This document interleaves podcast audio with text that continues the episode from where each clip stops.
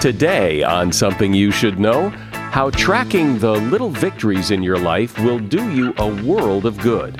Then, how all the things around you affect you, from colors, shapes, lighting, even plants. Research shows that when we're in the presence of houseplants, it decreases the physiological effects of stress. It um, helps us concentrate, and actually, um, in some studies, have, has been shown to actually make us more generous toward others. Plus, if you've ever called one of your kids by another one of your kids' names, there's an interesting reason why, and the best way to get out of debt. First thing you do is you consolidate. So if you've got a line of credit that have lower interest than the credit cards that you're holding, then I would pay off the credit cards with the line of credit. So now you at least have like one focused debt. When you have lots of different debts, it can feel very scattered. All this today on Something You Should Know. This podcast is sponsored by Monarch Money. Are you saving to reach your financial goals? Reaching those goals isn't just about getting more money, but by managing what you have. And the best way to manage your money? Monarch Money. Monarch Money is a new kind of finance app that's intuitive, powerful, ad-free, and takes the headaches out of budgeting. Try it free when you go to monarchmoney.com slash podcast. Monarch puts all your accounts, investments, transactions, and finances at your fingertips. With a complete view of your finances, you'll gain insights on your spending and find new ways to save. Plus, Monarch lets you customize your dashboard, collaborate with your partner, set custom budgets and goals, and track your progress toward them. See why Mint users are turning to Monarch Money and loving it, and why the Wall Street Journal named Monarch Money the best budgeting app overall. Get a 30-day free trial when you go to monarchmoney.com slash podcast. That's M-O-N-A-R-C-H money.com slash podcast for your free trial. monarchmoney.com slash podcast. Something you should know. Fascinating intel, the world's top experts, and practical advice you can use in your life. Today, Something You Should Know with Mike Carruthers. Hey, welcome. More and more people write and tell me how they uh, are binge listening to something you should know, which is fine with me. In fact, I think it should be a national pastime. But uh, with 280 episodes, and this is the 281st episode, y- you may wonder, well, where do I begin to binge listen? So I'll make a recommendation, and that is episode 210. It is our most listened to episode of all time, and it was released back in September of last year, and it is how to have a good day almost every day and extremely fascinating facts you never knew.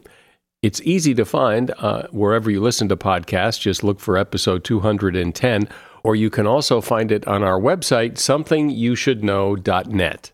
First up today, it's human nature to be self critical, to notice your mistakes and then beat yourself up over them. Interestingly, though, doing that does you very little good. What turns out to be really powerful is to write down all your tiny achievements each day.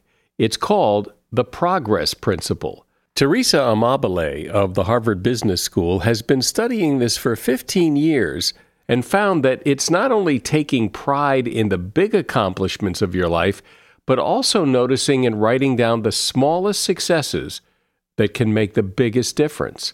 What happens is that when you consciously acknowledge your small achievements, it activates the reward circuitry of your brain. When this pathway is opened, some key chemicals are released that give us this feeling of achievement and pride. That serves as motivation to keep going even when other things may not have gone so well.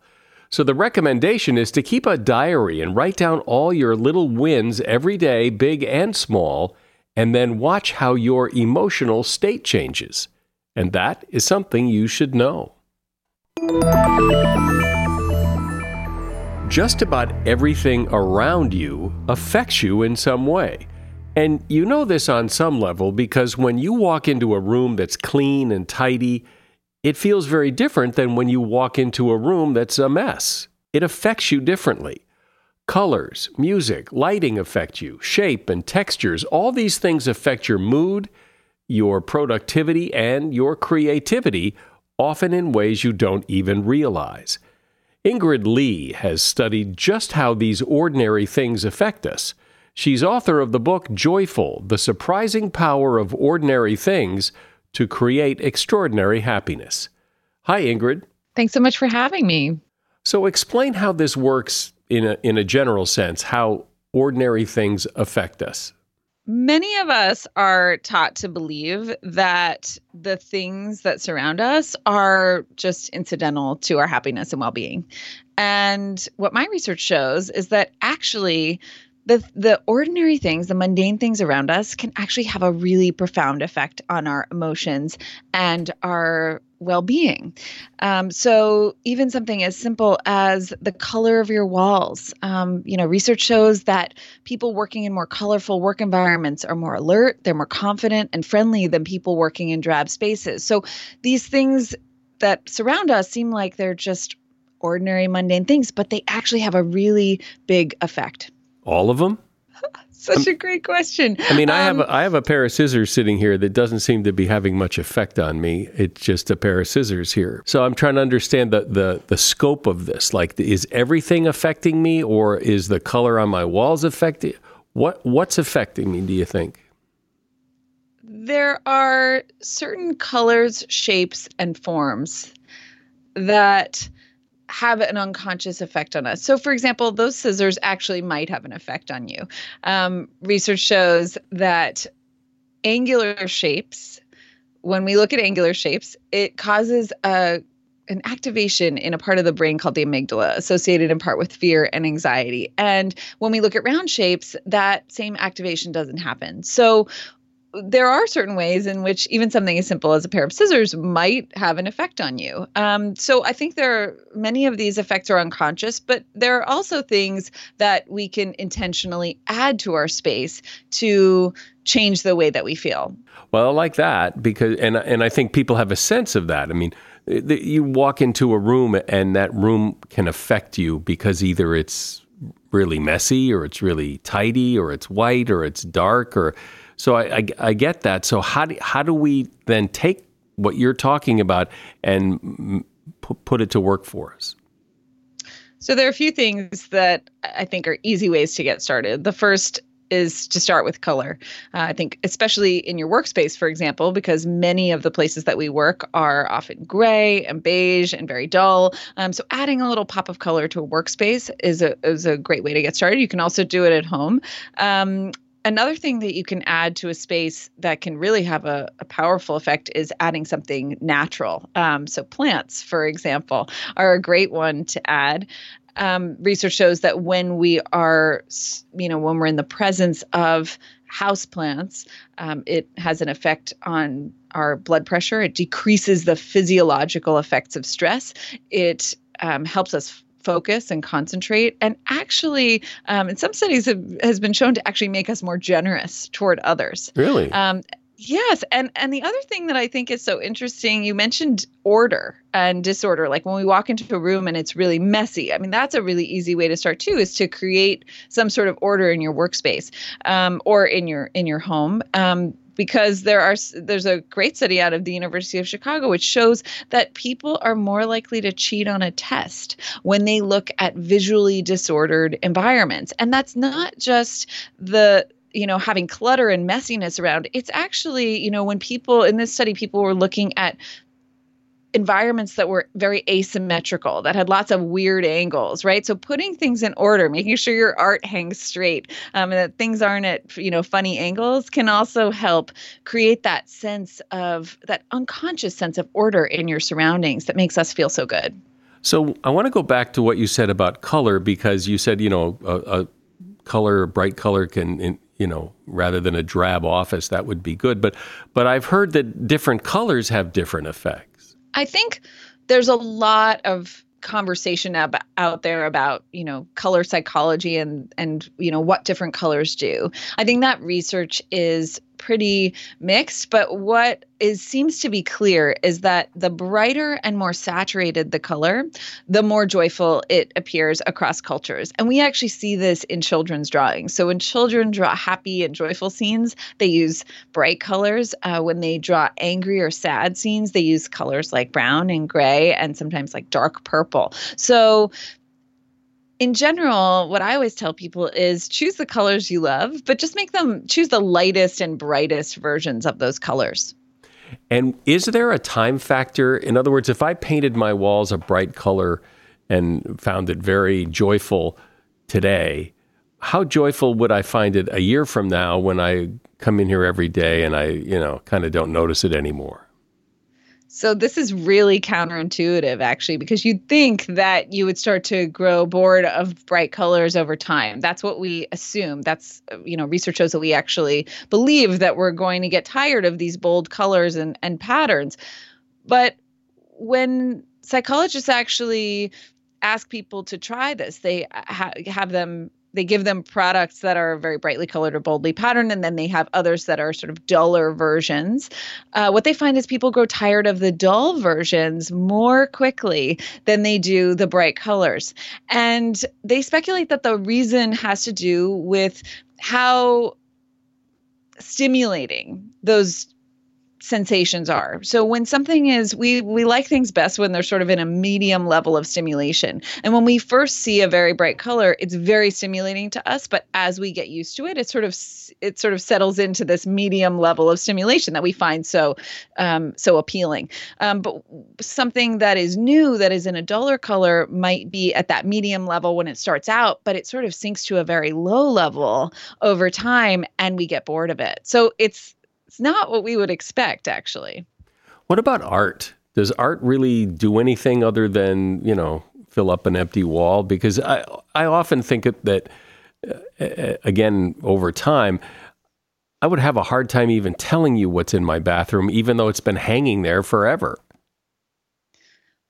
there are many different things that I think art can do for us in in a in a home and in our lives. But I think one study that I would point to that shows the effect of it pretty um, clearly is a study on work environments, um, and it shows that when people are working in what they call lean work environments, minimalist environments, no art, no plants.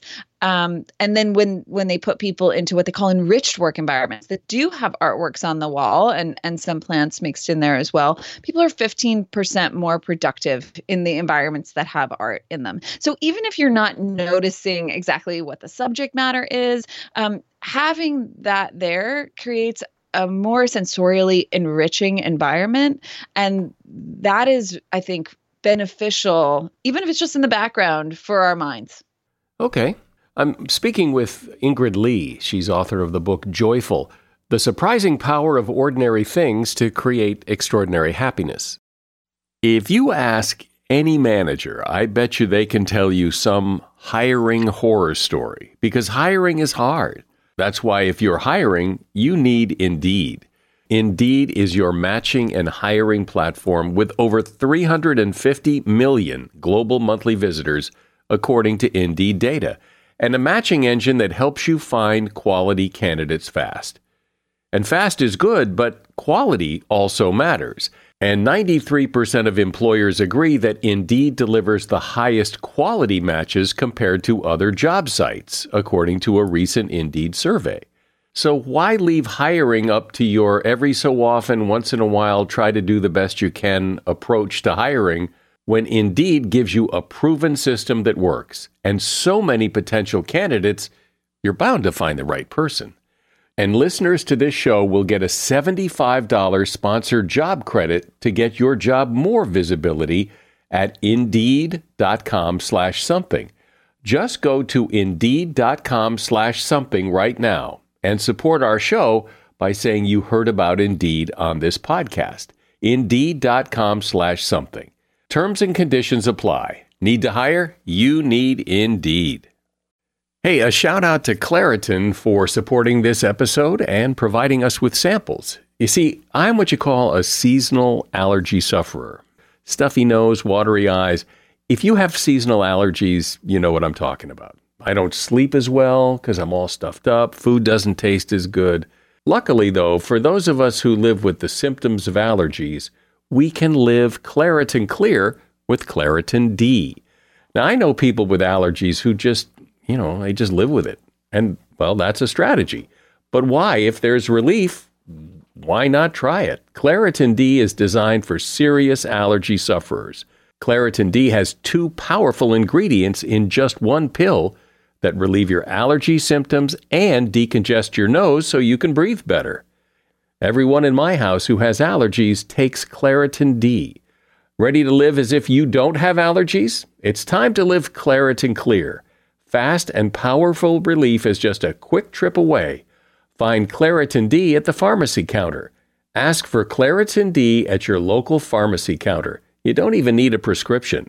Go to Claritin.com right now for a discount so you can live Claritin Clear. Use as directed.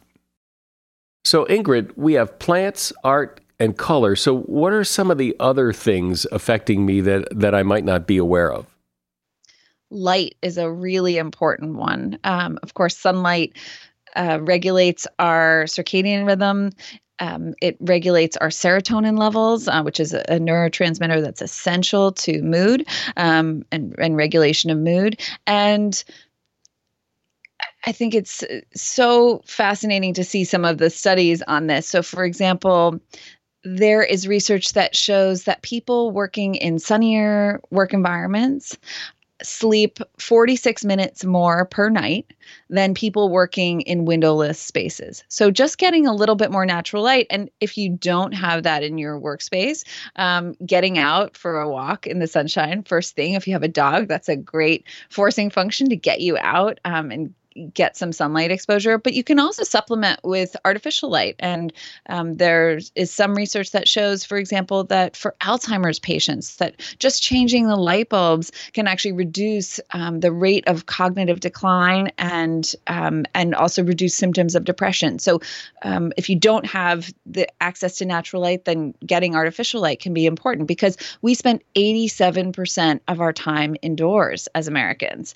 Um, so it's so light is a really important one. D- does it have more of an impact if you know it's having an impact, or does it have an impact whether you know it or not? Some of these things have an effect whether we know it or not. So, for example, what I was talking about about round shapes earlier, um, that's an unconscious process, and so that's happening whether or not we are we are consciously aware of it. But I think that when we are consciously aware, we can notice and we can actually savor these joyful sensations that we put in our surroundings. Um, so, for example, if you're if you're aware, if you're noticing that you have plants around you, you might engage with those plants more. You might draw your attention to them more, and that would increase the effect that that has on you. I would imagine what we've talked about mostly is is visual things, but that there that music and sound and and the, the things you touch that that other the other senses play into this as well. Yes. They absolutely do. Music is a big one, um, and there are there are studies which I think are really interesting about how when we play music in a home, we actually sit closer to to the the people in our household or to the people in our family than we do when there's not music playing. Um, so music definitely has an effect not only on our moods and our emotions, but also on our social interactions and how we behave around other people. Um, there's also research on birdsong and that um, having the sounds of birds nearby um, or just other natural sounds can be very um, joyful and soothing, partially because in nature, when birds are present, it usually means that it's safe. And if a big thunderstorm is coming, for example, the birds will flee and um, the, the space around us will go very silent so if you're out in nature, you can notice that it's often quite noisy. And when we come into our very man made environments, it's often quiet or it just has you know the sort of mechanized noises around us. So having some of those natural sounds can be another way to bring this kind of joy into our surroundings. Everyone listening to you talk about this knows exactly what you mean because we've all had that experience of walking into a room that's painted a certain way or decorated a certain way or been in a room that has a lot of plants versus a room that doesn't and it, it is a different feeling. We know it, but I don't hear anyone ever talking about this except you. I think it's very intuitive. And yet, because we have a society that has taught us to overlook it, we don't find it in most places. I mean, most offices don't have plants. They they're you know very angular, very gray, very hard textured. Um, natural light is rare. Maybe it's a, a, special perk reserved for people who get promoted to a corner office.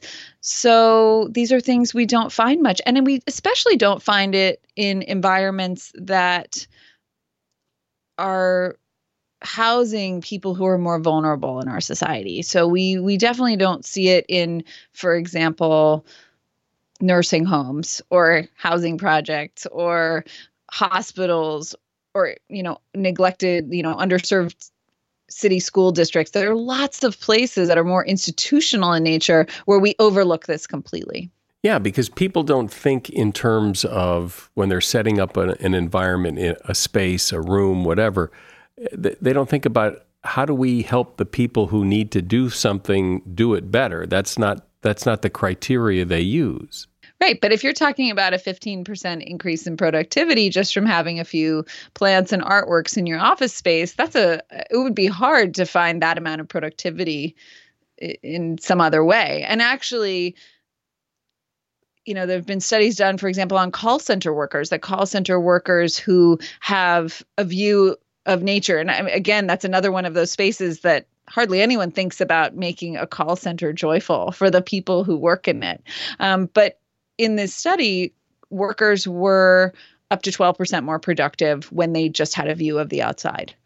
Um, and that translated to three thousand dollars per worker. Um, so you know these are these are measurable these interventions, um, and if we think about them, you know the scale of this multiplied plus the fact that workers are going to be feeling better, that retention could be decreased. I mean, retention could be increased as a result of this. I think there's a lot to be said for how they could affect the bottom line. Are there any good, you know, real life examples that come to mind where this kind of thing has been put into practice that that and had the results that you're hoping for? so there's an, a nonprofit Publicolor which works in new york city schools to bring color into school districts. And what they find is that graffiti disappears, that kids say they feel safer in the schools and that attendance actually improves. Um, so they go in, they just paint these buildings, and then they start to see these transformations in behavior. I love that because who knew that? Who would think that? Because when you hear about programs in schools and it all sounds very touchy feely and maybe it helps and maybe it doesn't and there's no way to tell and there's an example of uh, here's what happened and here are the results. It's as clear as it could possibly be. The founder of Publicolor, Ruth Lande Shuman, faced a lot of resistance when she first started. You know, she went to talk to administrators. She was laughed out of school administrators' offices because of the colors she wanted to use and how vibrant she wanted to make these places. But it does have an effect. Yeah, well, any anything else like that? Because that's such a great example. That's just such a great sure, example. Sure. I mean, uh, so uh, when I was first doing my research on this, I came across a story of a mayor in a city called Tirana, Albania. It's the capital city of Albania. He was elected in the year 2000. And in the 10 years prior, Tirana had really become a haven for organized crime and corruption. The city was bankrupt and there was just garbage that would just pile up uncollected in the streets. And when this mayor, Edi Rama, was elected, he was an artist by training and he started to paint vibrant colors on all of the downtown buildings in the city. And shortly after this started, he found that people stopped littering in the streets. And then shopkeepers started to remove the metal grates from their shop front windows because they said that the streets felt safer than they had before. And then people actually started to pay their municipal taxes, which is something that years of enforcement prior couldn't get them to do. And in the five years after this painting project began, the number of businesses in Tirana had tripled and the tax revenue increased by a factor of six it's surprising. It's the sort of thing that makes you think color can do that. Yeah. And it makes us, I think, have to reevaluate how we are looking at aesthetics in our lives. That is such a great story. And and these are the kind of things like you would never imagine this to be true and and yet here it is. I have another story that is I think that does speak to the emotional transformation of a space, and but is is is pretty poignant. In Japan, it's pretty well known that you know there's a high a generally high suicide rate and particularly a high suicide rate in the train stations and so Tokyo, wanting to address this problem, has started a program of trying to implement barriers on all the tracks. But it's very costly. It takes a really long time to retrofit. And so, in the meantime, they decided to try a pilot program where they uh, started putting these blue light panels, LED light panels, on the ends of the platforms in each of the stations. And they started rolling this out 10 years ago. And what they found is that these panels alone, with no other interventions, contributed to an 87% reduction in suicides in train stations just by the addition of. So last, so lastly, if there is any, what's kind of the general prescription here? What's the advice? Or, uh, uh, when you take all that you know, what do you now do different, or what do you suggest other people perhaps try to bring a little more joy? The first thing I would say is to start noticing your environment. Notice the places where you feel most alive and where your spirits lift and notice the places that bring you down and start to pay attention to the kinds of things that are in those places. Because when you do you can start to translate that knowledge and bring those things back into your spaces. Your spaces are not a given. We're made to feel like the space around us is just what it is. Um, but there's a lot we can do to customize our space to make ourselves feel better to kind of be a, a buoy for our spirits in difficult moments. It's just another way to help buffer some of the stresses of the world. And so by taking notice and starting to bring some of those things back into your space, I think we can take a lot more control over our emotional well being. Well said. And I appreciate you sharing it because uh, really so much of what you said I haven't heard before. And it is amazing how just ordinary things can have an effect on how we feel and what we do. It, it's really amazing. Ingrid Fetell Lee has been my guest. Her book is called Joyful The Surprising Power of Ordinary Things to Create Extraordinary Happiness. And you will find a link to her book at Amazon in the show notes. Thanks, Ingrid. It's been a joy. Thank you so much for having me. You know, you don't have to be an athlete or a weekend warrior to know about pain, whether it's joint pain, back pain, arthritis, or pain from sports and exercise. Finding a natural remedy that instantly works might seem impossible. Most over-the-counter pain relievers like Icy Hot or Bengay, they focus on one basic cooling effect which temporarily takes your mind off the pain. But if you're looking to get rid of nagging muscle and joint pain immediately while providing long lasting recovery, then you need to try the natural breakthrough pain relief solution, Omax CryoFreeze, a non prescription triple action cryotherapy roll on that's specially formulated to block pain receptors, reduce inflammation, and improve muscle and joint flexibility. Omax is offering something you should know listeners 20% off a one month supply of Omax CryoFreeze plus free shipping. This discount also applies towards any product on the site. So if you're looking to relieve muscle and joint pain within 15 minutes and need a natural yet powerful solution that is tested and works, try Omax CryoFreeze. This quick absorbing, scientifically backed formula provides pain relief instantly.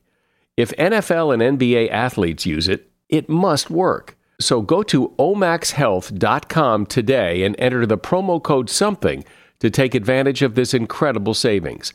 That's Omax, O M A X, omaxhealth.com and enter the promo code SOMETHING to get 20% off Omax Cryo Freeze and any other products site wide. Don't let muscle soreness keep you from living an active lifestyle.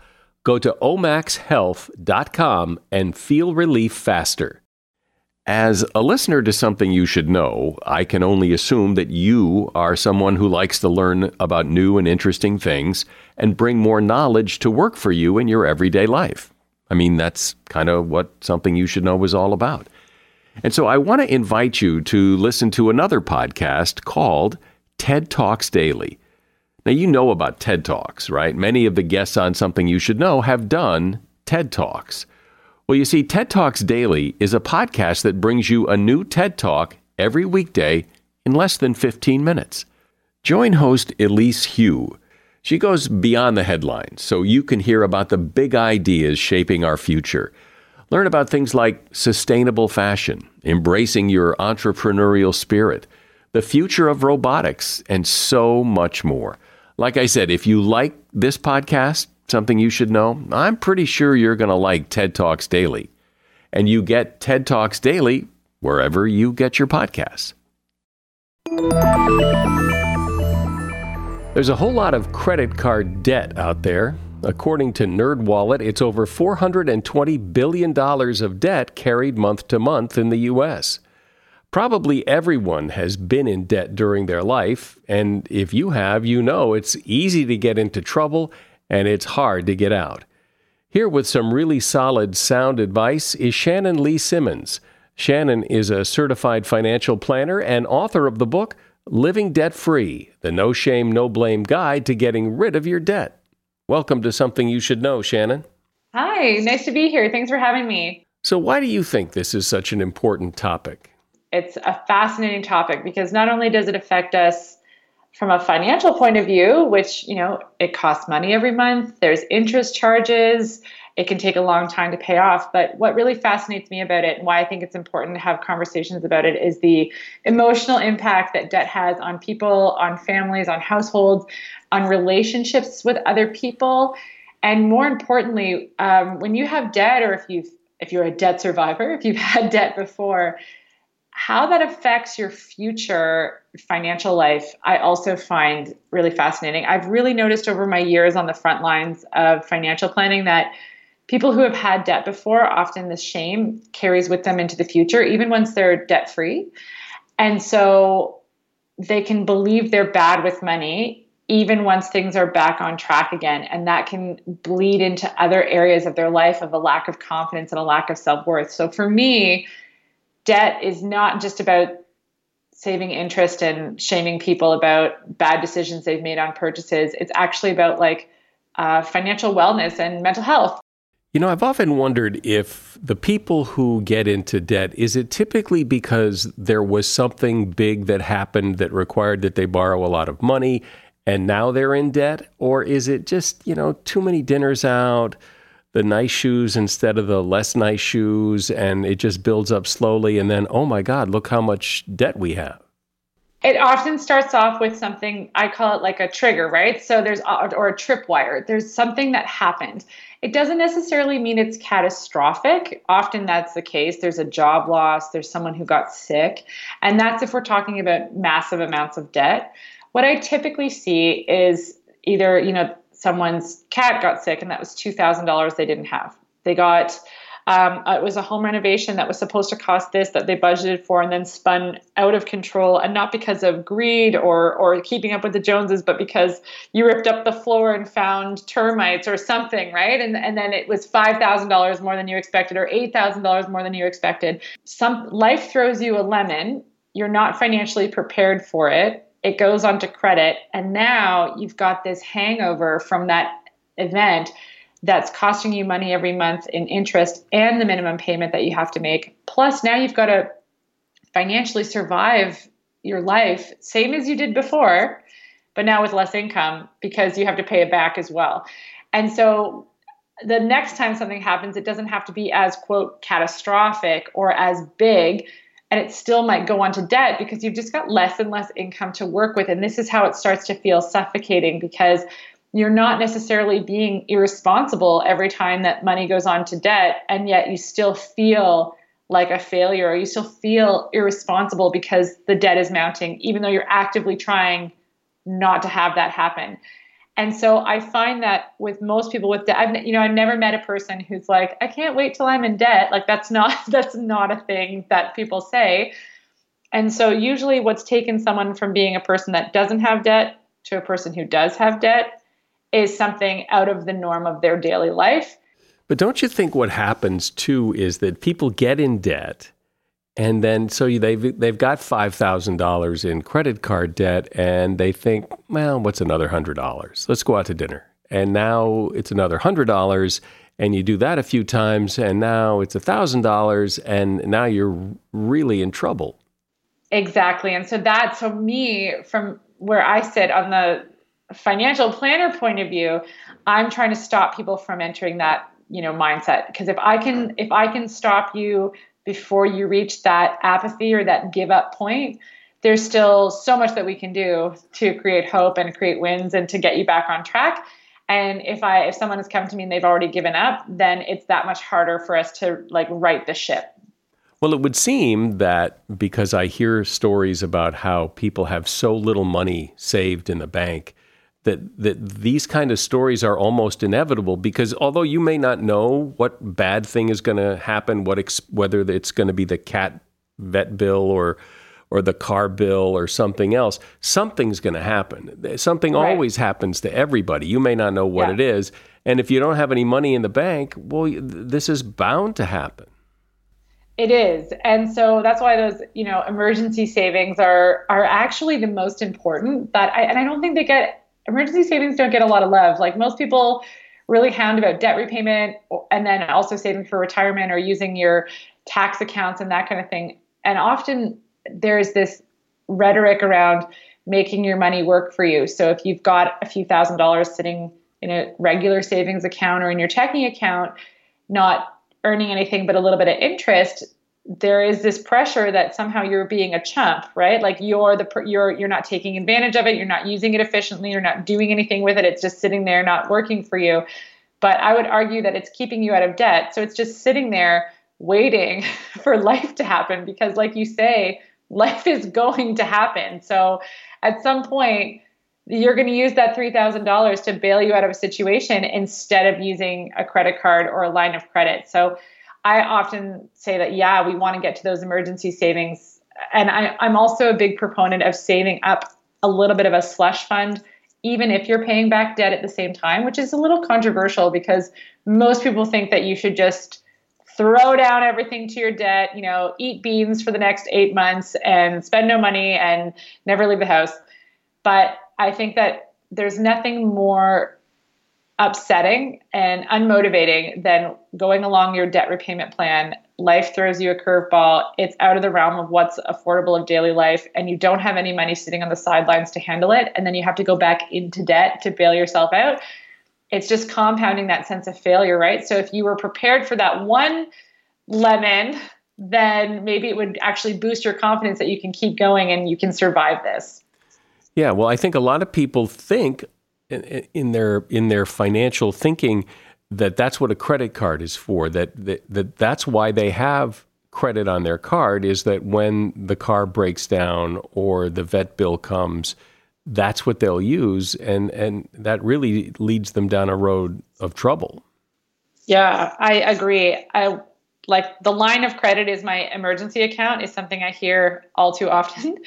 And I definitely do not think of a line of credit as an emergency account. I think of it as a really good consolidation tool if you've got a credit card already. But having actual cash saved on the sidelines is, if you're able to, is definitely ideal over definitely a credit card um, and even a line of credit. And that's because I don't think people take that emotional impact into account. Do you, when you deal with people, do you find that people who have debt, do some of them think, well, what's wrong with that? Everybody has debt. That they, that they don't actually see it as a problem. It's just that's how you do things. I think that there's a level with some people of apathy because they have no hope. And I think that that's really when you start to hear, hear people say things like, you know, it is what it is, or everyone's got debt. I don't think that it's cavalier. I think that it's a lack of hope that's happened. So they've probably tried a few times to pay it back and failed.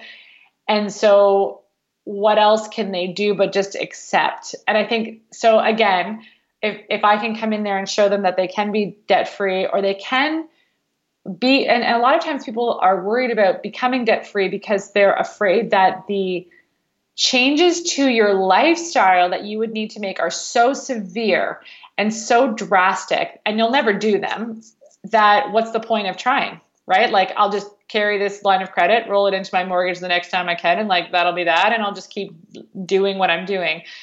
Um, but I offer a different perspective where maybe we pay it off slower and over a longer period of time. So, yeah, you'll pay more interest, but you'll actually pay it down and you'll still feel in control and you won't feel like there's no point to it anymore. And so I think that when I hear someone say, oh, everyone's just got debt, or I'm just bad with money, or I'm just a person with debt, it's an immediate signal to me that they've probably tried and failed a bunch of times before and they've just kind of reached this point where they've given up. So, how do you get somebody jazzed to do this? How do you get somebody all excited about paying off their debt when A, it's going to take forever, and B, it, just reeks of hardship and sacrifice and all that? How do you get somebody, yeah, let's go? for me, the big sell is a couple. So often I'll ask, and I usually just ask the person, like, who, who do you think you'd be without this debt? What do you think you could accomplish without this debt? And then we start to daydream about that. Could we could we split it so that some of this goes to a vacation fund and some of it goes to long-term savings? It depends on the person. Could we build up this fund that you could actually start a business? Like what is it? Could you maybe qualify for a mortgage so you could buy a house one day? Like there's all these different dreams and goals that people have that having the debt is impacting them negatively that you know showing them that without this those things are are much more possible. And i think so that that hope piece that possibility piece and that growth piece is important there. And then the second thing that i think is one of the things about debt, like one of the promises about being debt free, is that you can get rid of whatever the emotional burden is of that debt. So I call it the you know emotional cost of of of debt. So I'll give you an example. One of my clients had a line of credit that was five thousand dollars, and she also had a credit card, and it was I think it was like three thousand dollars charging you know something ungodly like like twenty four percent or something horrible like that, and she was throwing all her money at this line of credit, even though the credit card was so much higher in interest and, and all that stuff. And that's because this line of credit was a leftover from a wedding that never happened. So she put down the deposits and then and then he left her. So then she had this this debt that every time she logged into her banking is like a, a punch to the gut like your wedding didn't happen, your your fiance left you, your relationship fell through. So being debt free for her and getting rid of that line of credit was such a bigger deal than the 850 bucks in interest she might have paid that year. It had nothing to do with the minimum payment and nothing to do with the interest and everything to do with her feeling like she could ch- close a chapter in her life and move forward. So the other promise of being debt free is to how is this affecting your emotional well-being? And I'll tell you most people it's creating uh, it's creating something in their life. When people talk about debt a lot of times they'll put their hands like on their chest like it's a like it's an oppressive thing and they're not even aware that they're doing it. And then i'm like do you know that you're doing that right now? And they're like oh my gosh i am. Because it's so it's such a it's such an emotional burden so, what's the best, uh, assuming that your debt doesn't have that emotional baggage that you just described of this debt per, mean has a meaning, like uh, the guy mm-hmm. left me, but but you just have a lot of credit card debts. You've got seven different credit cards. So, what's the strategy? What's the best way if you're committed to make a difference and really dump this? What's the best way to go about it? First thing you do is you consolidate. So if you've got other debts or like a line of credit that have lower interest than the credit cards that you're holding, then I would pay off the credit cards with the line of credit. So now you at least have like one focused debt that you can that you can put, um, pay down. It, it, when you have lots of different debts, it can feel very scattered and like there's no control and no plan. So consolidate where you can. Apply for a consolidation loan if you want to, and then uh, the third thing that you want to do is you want to do something I call debt stacking. So I talk about this in the book a lot. And so that's where it's a lot of times what I'll see is, you know, somebody has $300 that they can put towards debt. They'll send like $100 to their student loan, they'll send an extra $100 to their credit card, and then $100 to their line of credit. And that feels responsible in the moment because you're like, oh, I've hit every single one of my debts. Like, that's great.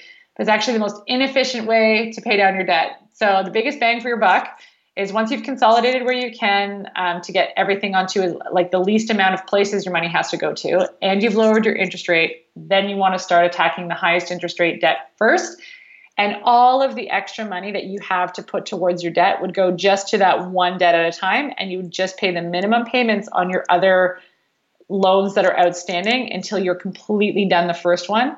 And then you pick up the payment on that and you go to the next one and pay it down militantly. Then you pick up the payment and you pay it down. So you pay off one at a time. And that's hard to do but once you actually get the system going you start to see it like a snowball effect. And it's very motivating and it's a plan that feels very controlled and like you like very strategic. And while you're doing that what do you find works to plant in people's mind or however you do it that while they're tackling their debt that's expenses that they've made in the past, how do you keep them from making more? Because the, I would imagine it's tempting to go, well, we you know we just knocked off two thousand dollars off that, so what's another dinner out?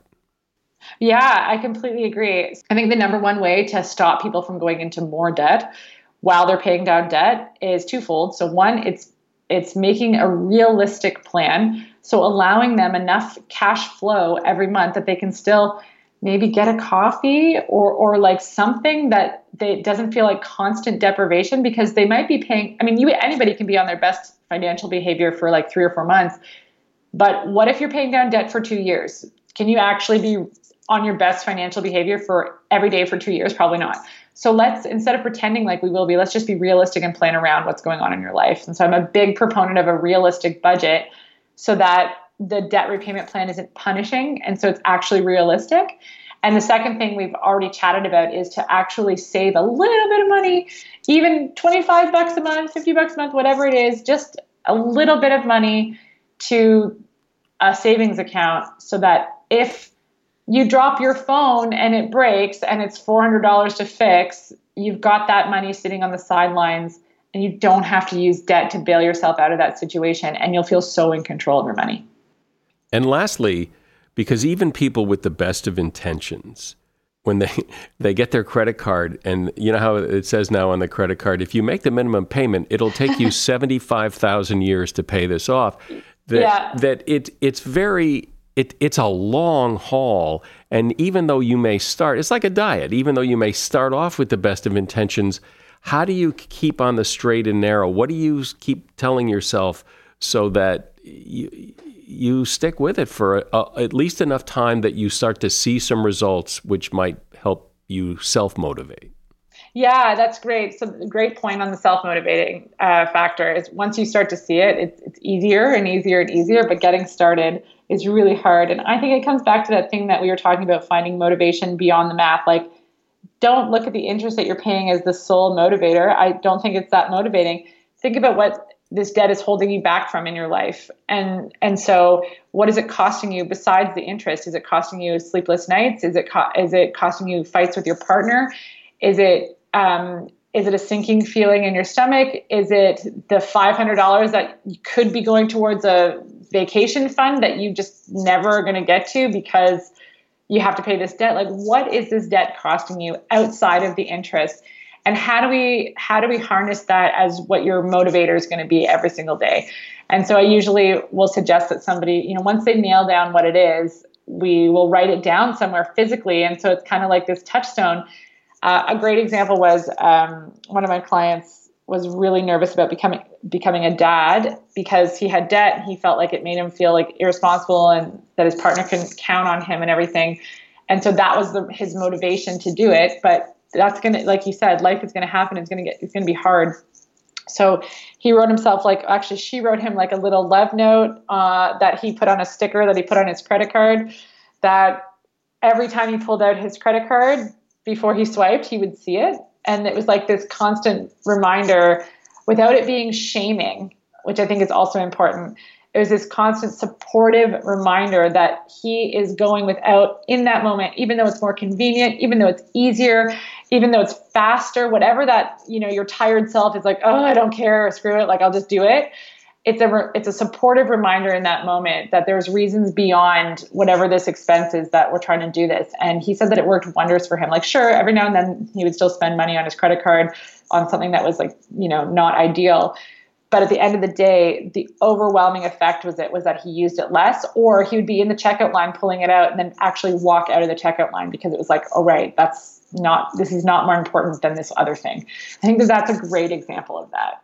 Well, you know what's interesting is uh, I think this is such a common problem where people have too much debt, and yet when you're sitting there at the computer with your checkbook or however you pay your bills, it's a very lonely feeling knowing you've got this big weight on your shoulders, and it's it's great to get some advice to help to help unburden the weight.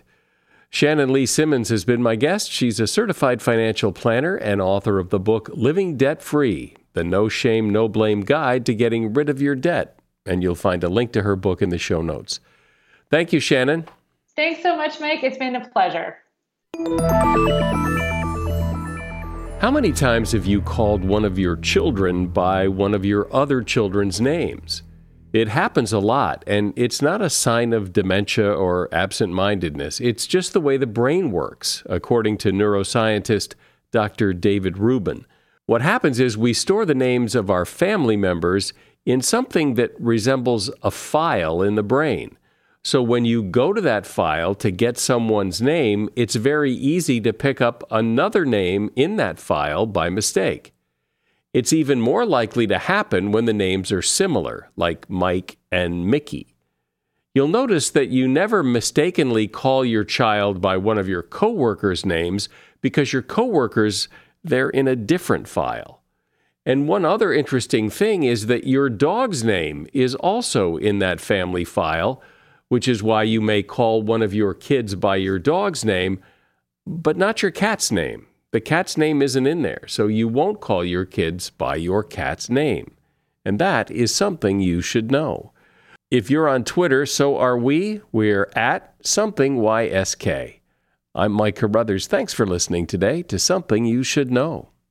The Bigger Pockets portfolio of podcasts are worthy of your investment. We're having a real conversation as real real estate investors. New episodes available every day. It's important to buy where it makes money and not necessarily where you want to travel to. Bigger Pockets, On the Market, Rookie Real Estate, or Money Podcast. The purpose of flipping is to create more cash so then you can reinvest into other types of properties. The Bigger Pockets Podcast on YouTube or wherever you listen.